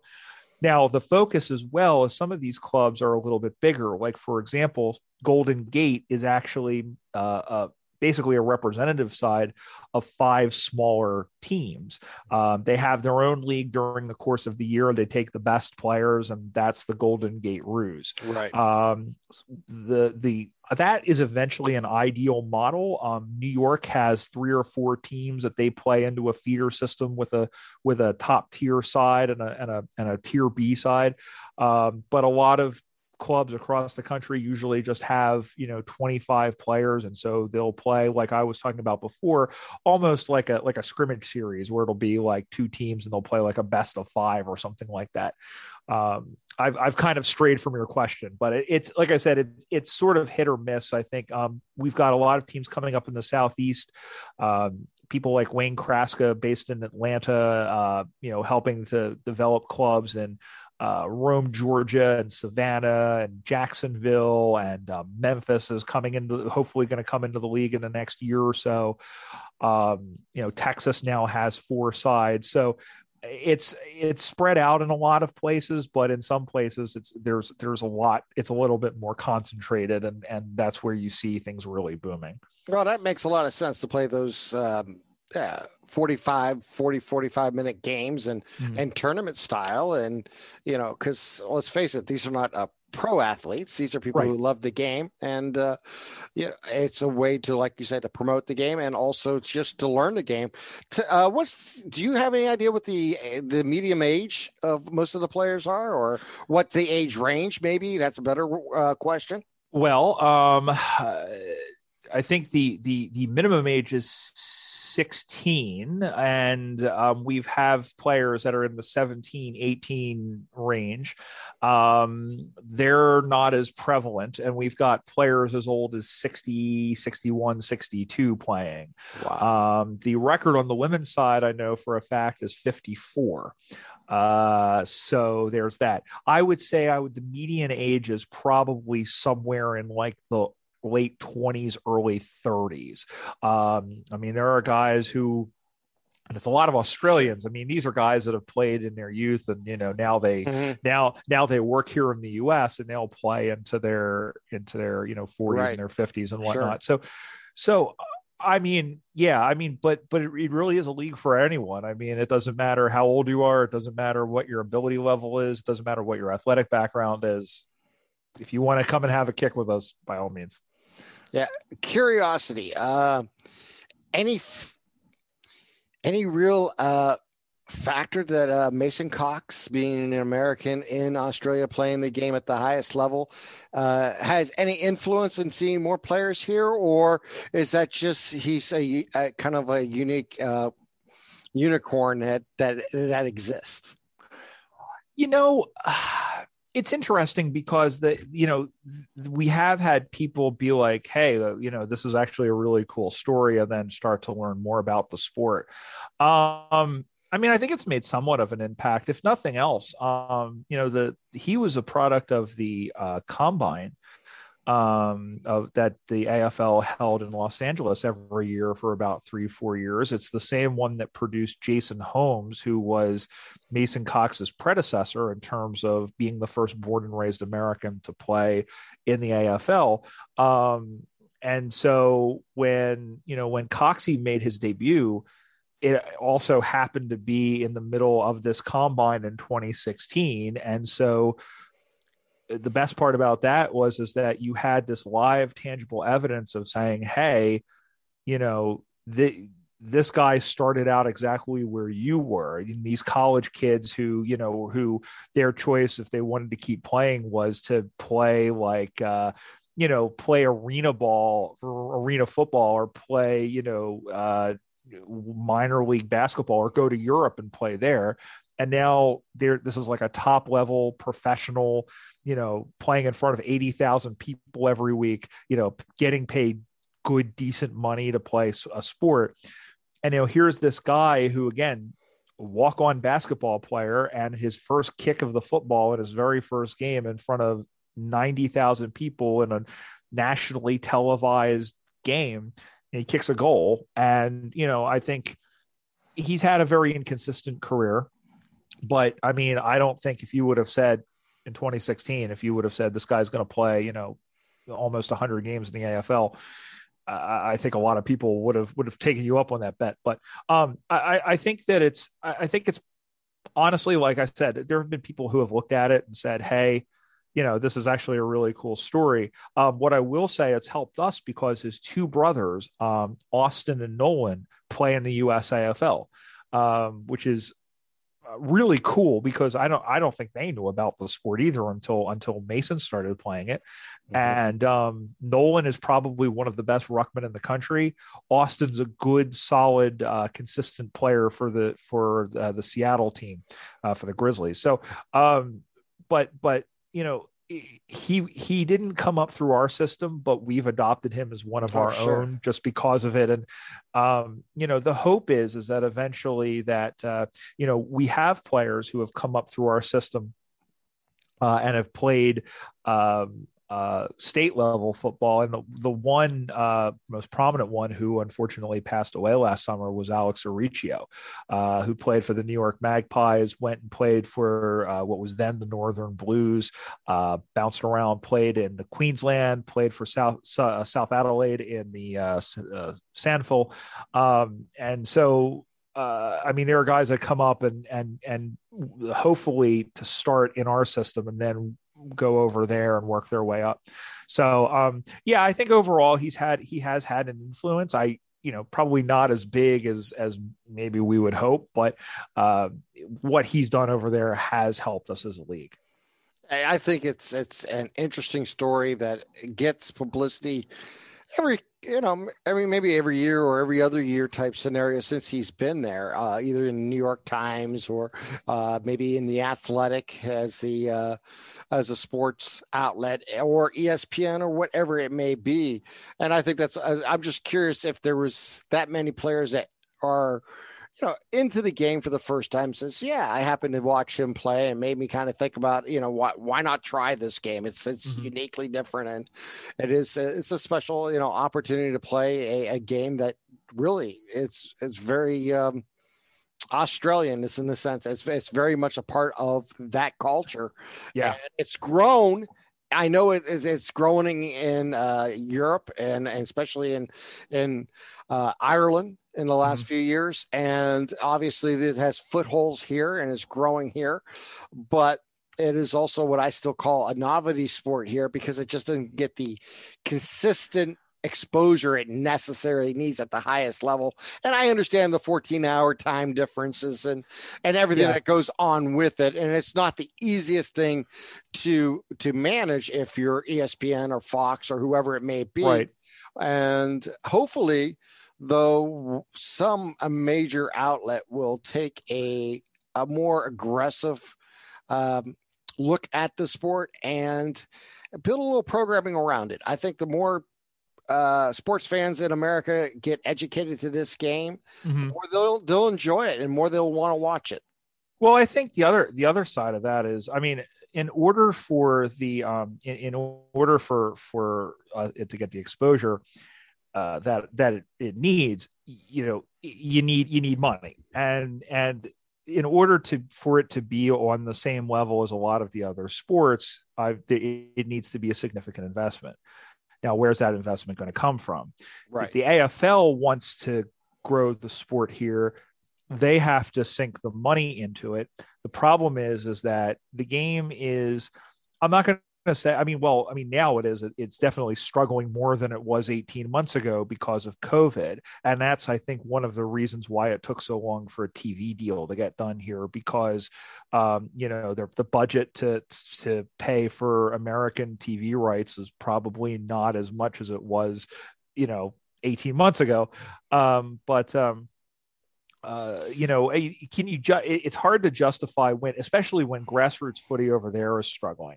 It's it's hard to justify spending the money that they do to grow it at a professional level and on a large scale level uh, when when they're struggling. And they've been talking about, and we're you know we're probably now looking at another three four years down the road. They want to have a regular season game in Los Angeles, not a not an exhibition. They want to have a regular season game in Los Angeles.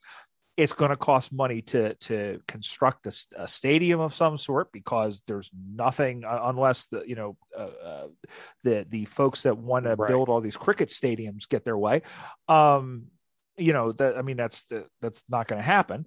Um, but they also have to advertise the heck out of it because if they bring it over here and they don't give it any sort of plug or if they only give it locally then it's going to it, it's going to fail. They're going to need to spend the money to advertise it. And and also i think it's got to be on Fox Sports One. I would love to see it on Big Fox, but that's I think a bridge too far.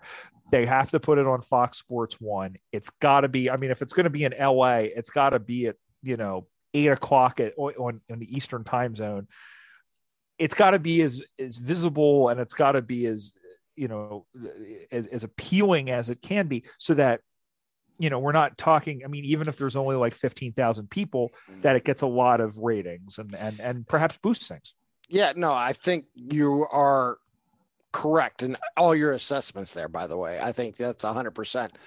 Um, I do believe what the best way forward for the AFL, and I have not talked to anybody in the AFL, and I know mm-hmm. nothing other than my own observations.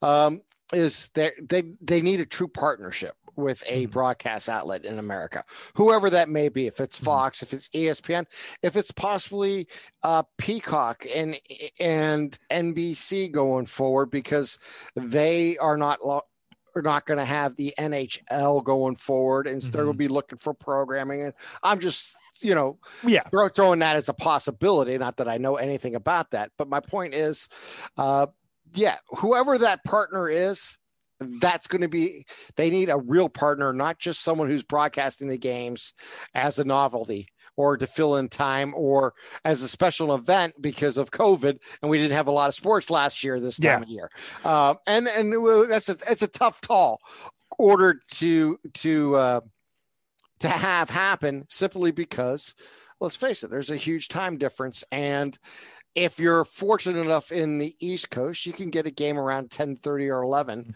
uh, during the during this time of the year. But most of the games are overnight. And if you're on a West Coast, that may work. But you know, for East Coast viewers, it's it's a late night game, and that's well, that's difficult and that's the one of the biggest things that they've been talking about for years and i know you've you've heard it heard it too was they they were talking about moving the grand final to make it a night an, an, into a nighttime spot or a twilight spot. And they did it last year as an experiment. The problem with it is this um, we talk about getting you know viewers and everything and i th- and and th- it affects us at the at the usafl level because i mentioned at the top about the afl grand final parties Philadelphia is not the only one that does it. Uh, the grand final is, you know, a major event just about everywhere in the country, and footy clubs, Philadelphia and otherwise, use it as their major uh, uh, fundraiser for the mm-hmm. evening. And there's a lot of people, such as myself, who get introduced not just to the team, but to the sport at an event like that. Now, there are some clubs that, for whatever reason, they decide that they want to show the game on tape delay. That's fine. But that's maybe about two clubs out of the 35 or 40 that do that do events every year. So to me, and the other thing that bothers me, and hopefully it'll change. I mean, it was different this year but everything was different is that they bury it on Fox Soccer Plus, which is a subscription service for different reasons. I think part of it was is is HD and and licensing and things like that, but here nor there. Um, the, the so that's one of the reasons why I've been screaming about it was because if it's a night if it's a day grand final like it's been since the beginning of time it's a 12:30 start time on the East Coast. Bars are still open, and bars will let you come in and watch the game and stay. Um, however, if the game is moved to a night grand final, like it was uh, in 2020, you're looking at a 4:30 a.m. first bounce, and nobody is going to let you into the bar at 4:30 in the morning. I'm sorry.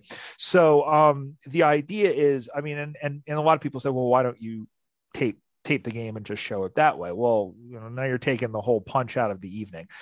The grand final, as it is there here, it's you know in in the USAFL community is a happening. It's an event. It's something that you bring people, friends, and Absolutely. family around, and and so I you know to go to the COVID point, um, I I you know COVID and the shutdown is probably one of the best things that could have happened to the vi- to the visibility of the sport. As much as I didn't want the AFL to go ahead in round one last year, I thought it was a terrible idea.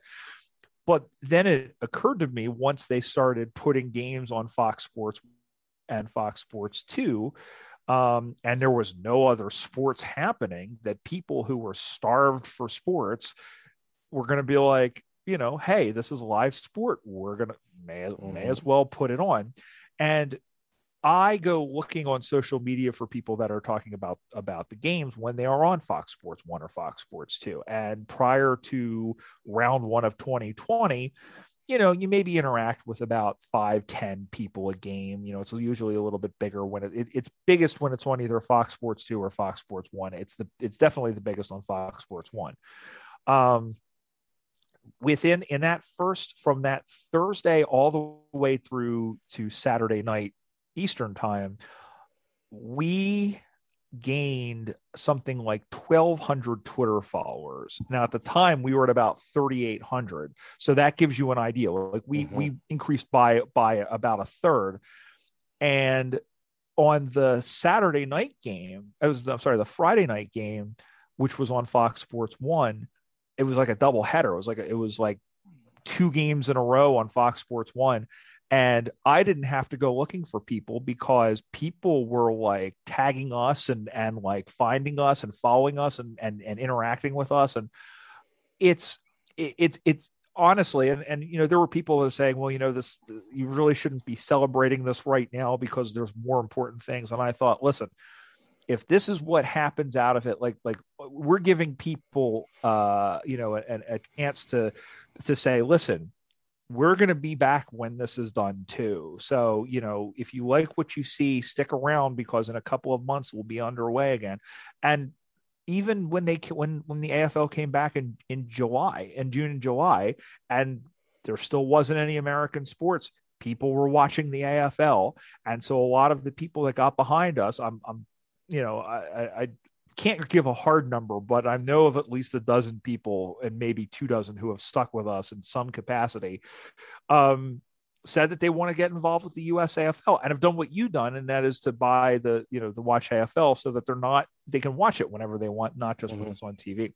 So um, yeah, it, it's whatever happens. I think the idea is to try and commit to as much. And somebody even today, even even tonight, brought it up. Uh, uh, you know why is fox sports 2 showing uh you know the uh what is it the 2015 uh I just have it here. It's something like the 2015 uh, uh, drone racing championships or something like that. It, right. it, just is like the most random thing instead of the the games from the weekend. It's yeah. it's it's it's atrocious, but it comes down to money and and the game in order in order to grow the game here, somebody's got to sink into it.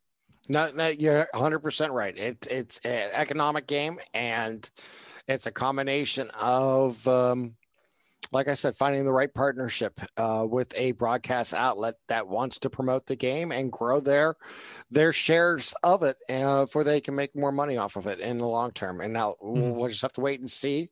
Uh, but I like, you know, like I said, I've gotten back into it on a on a yearly basis uh, since I don't know 2016, mm-hmm. let's say. Um, it's been, I've enjoyed it. I'm glad I'm back into this footy. I love it.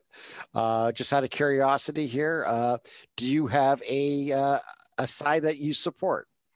Uh, yes, uh, I'm a Hawthorn supporter, and that's because, of course, of my my connection with the Philadelphia the Hawks. Hawks. Yeah, yeah, yeah. I, I, you know, I I like good. I like watching good footy, and um, I, you know, I don't. It's not like oh, I hate this team, except Collingwood, because every because everybody hates Collingwood, except um, me. yeah. I got a quick story, real quick. Not, yeah. Um, when I started watching it, because of my media background, I was pretty much uh, non-committal to any team, and obviously the Mason Cox story always caught my attention because being the American plan, and he played for Collingwood. Mm-hmm. And uh, another footy show that I love listening to is How Goes Footy, who absolutely hate everything Collingwood. Mm-hmm, mm-hmm. And being a Northeast Ohio guy and a baseball fan, I was like, and them being black and white and all that. I, I, I was talking to Gemma on a podcast one day. I says, Gemma, you got to help me out here. I says, I can't root for the New York Yankee team in Australia. I don't want to do that. No. I says, you know, I can't do that. Don't let me do this if that's what I'm doing here. Mm-hmm. I says, I, she goes like this, but you like Mason Cox. Yeah. And that's the team you're kind of following. Yeah. She goes, well, you, you should be a Collingwood supporter. I says, all right, I'll be a Collingwood supporter. No idea back when I first said that of all the baggage that came with it. Oh yeah. but now I'm stuck. yeah. Well, it, it's it's like one of those um, situations. I went to an AFL game. Uh, I'm sorry, I went to an arena football game once, and I ended up sitting next to. Um, I went to a Philadelphia Soul game, and I forgot mm-hmm. who they were playing. I think they were playing. I think it was the New York whoever they were playing, one of the men. Sure. I mean, it was so long ago, but I was sitting next to the family of the kicker of the opposite team and, and, like like I was sitting right next to them. In fact, they I bought the ticket from them. They were just like, "Hey, we have one extra," and really really nice people. And I was just like, "Listen, I hope he kicks ten. I hope he kicks ten field goals and you guys lose by a point." exactly. that, exactly. That's how I, that's how I feel. It's like it's like I want to see Mason Cox have the game of his life and and and and them lose by a point. Yeah. Um, but but but yeah, no, it's and and I found that when you go to Melbourne and when people learn that you're a footy fan and you ask that question, there is a 95% chance that they will get angry at your answer. I mean, in a playful way. yeah. But, but like, but like whenever I say Hawthorn, especially if it's an Essendon supporter, because right. that's oh, their main yeah. rival, they, exactly. They're, they're like, they're like, all right, buzzer, bugger off. or, or if you say that you're a, you're like a Fremantle supporter, they'll give you a dirty look like, like, like where like what planet why? are you from? Yeah why? Yeah. yeah. Why would you do that? Yeah. Uh hey brian i've really enjoyed our conversation and and we i have to have you on again and uh, actual footy with you and and give us an update about the upcoming uh tournaments that may happen in uh, the U.S. AFL, and uh, really look forward to uh, talk to you in the future. I really do. Thank you. I know we've been playing tag for about a month back and forth. I'm glad we were able to, uh, to actually get this done, even through my technical uh, problems. But uh, my hope is that uh, we'll have you on again in the future because I really enjoyed this. And uh, like I like I tell everybody, uh, Radio MVP, tell your family, friends, and enemies because it's it's all fun here. Oh, absolutely. And and uh, listen, it's it's not often that I get that I get to talk, uh, you know, the, the broadcasting side of it. Uh, very quickly, um, you mentioned the updates. Uh, if if I may, um, today we just announced uh, what we're what's going to happen with the 2021 season.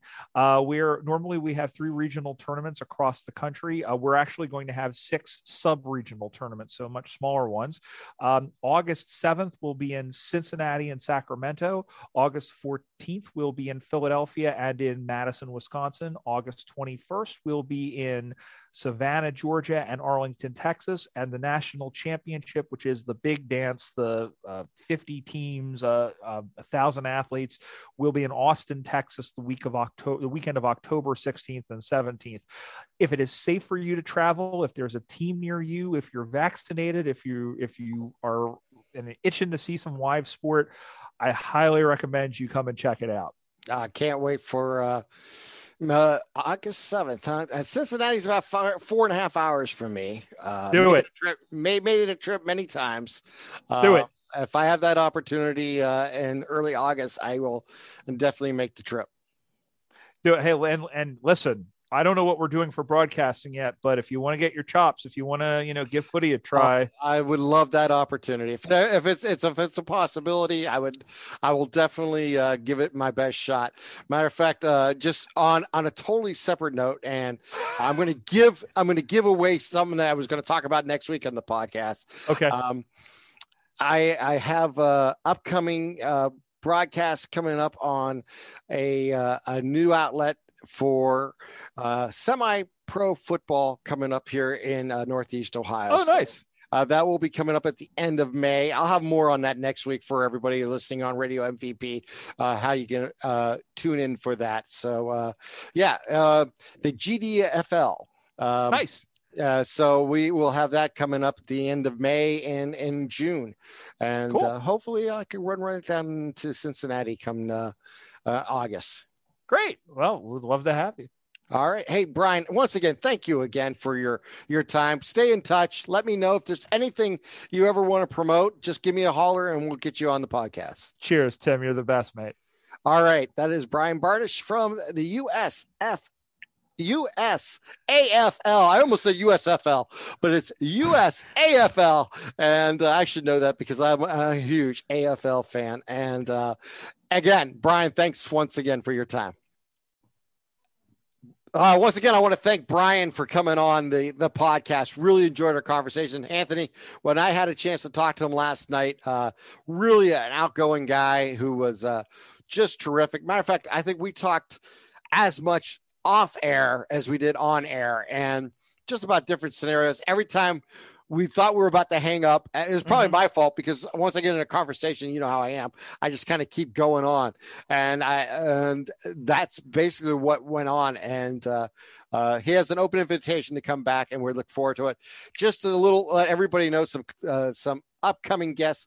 We have uh, Julia Montencero uh, coming on next week. Matter of fact, I'm going to talk to her tomorrow if everything works out.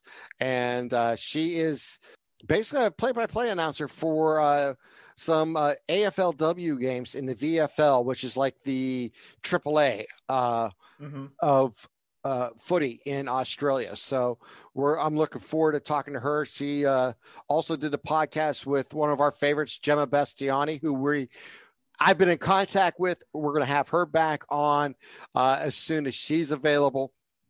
And uh, of course, Brian will have back on and uh, others as we, uh, I, I continue to, to cover the AFL here on our podcast. Uh, it's a great sport. I got to get you into it. You got to see it. Matter of fact, this summer, when uh, you come over and we'll have the big screen up and watch the Indians mm-hmm. game, we'll, uh, I'll try to get it where you stay uh, a little longer and watch some footy on the big screen. You'll you'll enjoy that. There you go. Let's just hope this weather starts breaking here soon and uh, yeah, we can enjoy I, some nice weather outside. Ah, God, I want to get that big screen especially on the weekends. Yeah, I want to get a big. I want to get going. I want to get it going before Memorial Day, but we haven't had that chance yet. No, but uh, hopefully after this next week, it will start to warm up, even though it's not looking uh, not looking promising. You know, Ohio.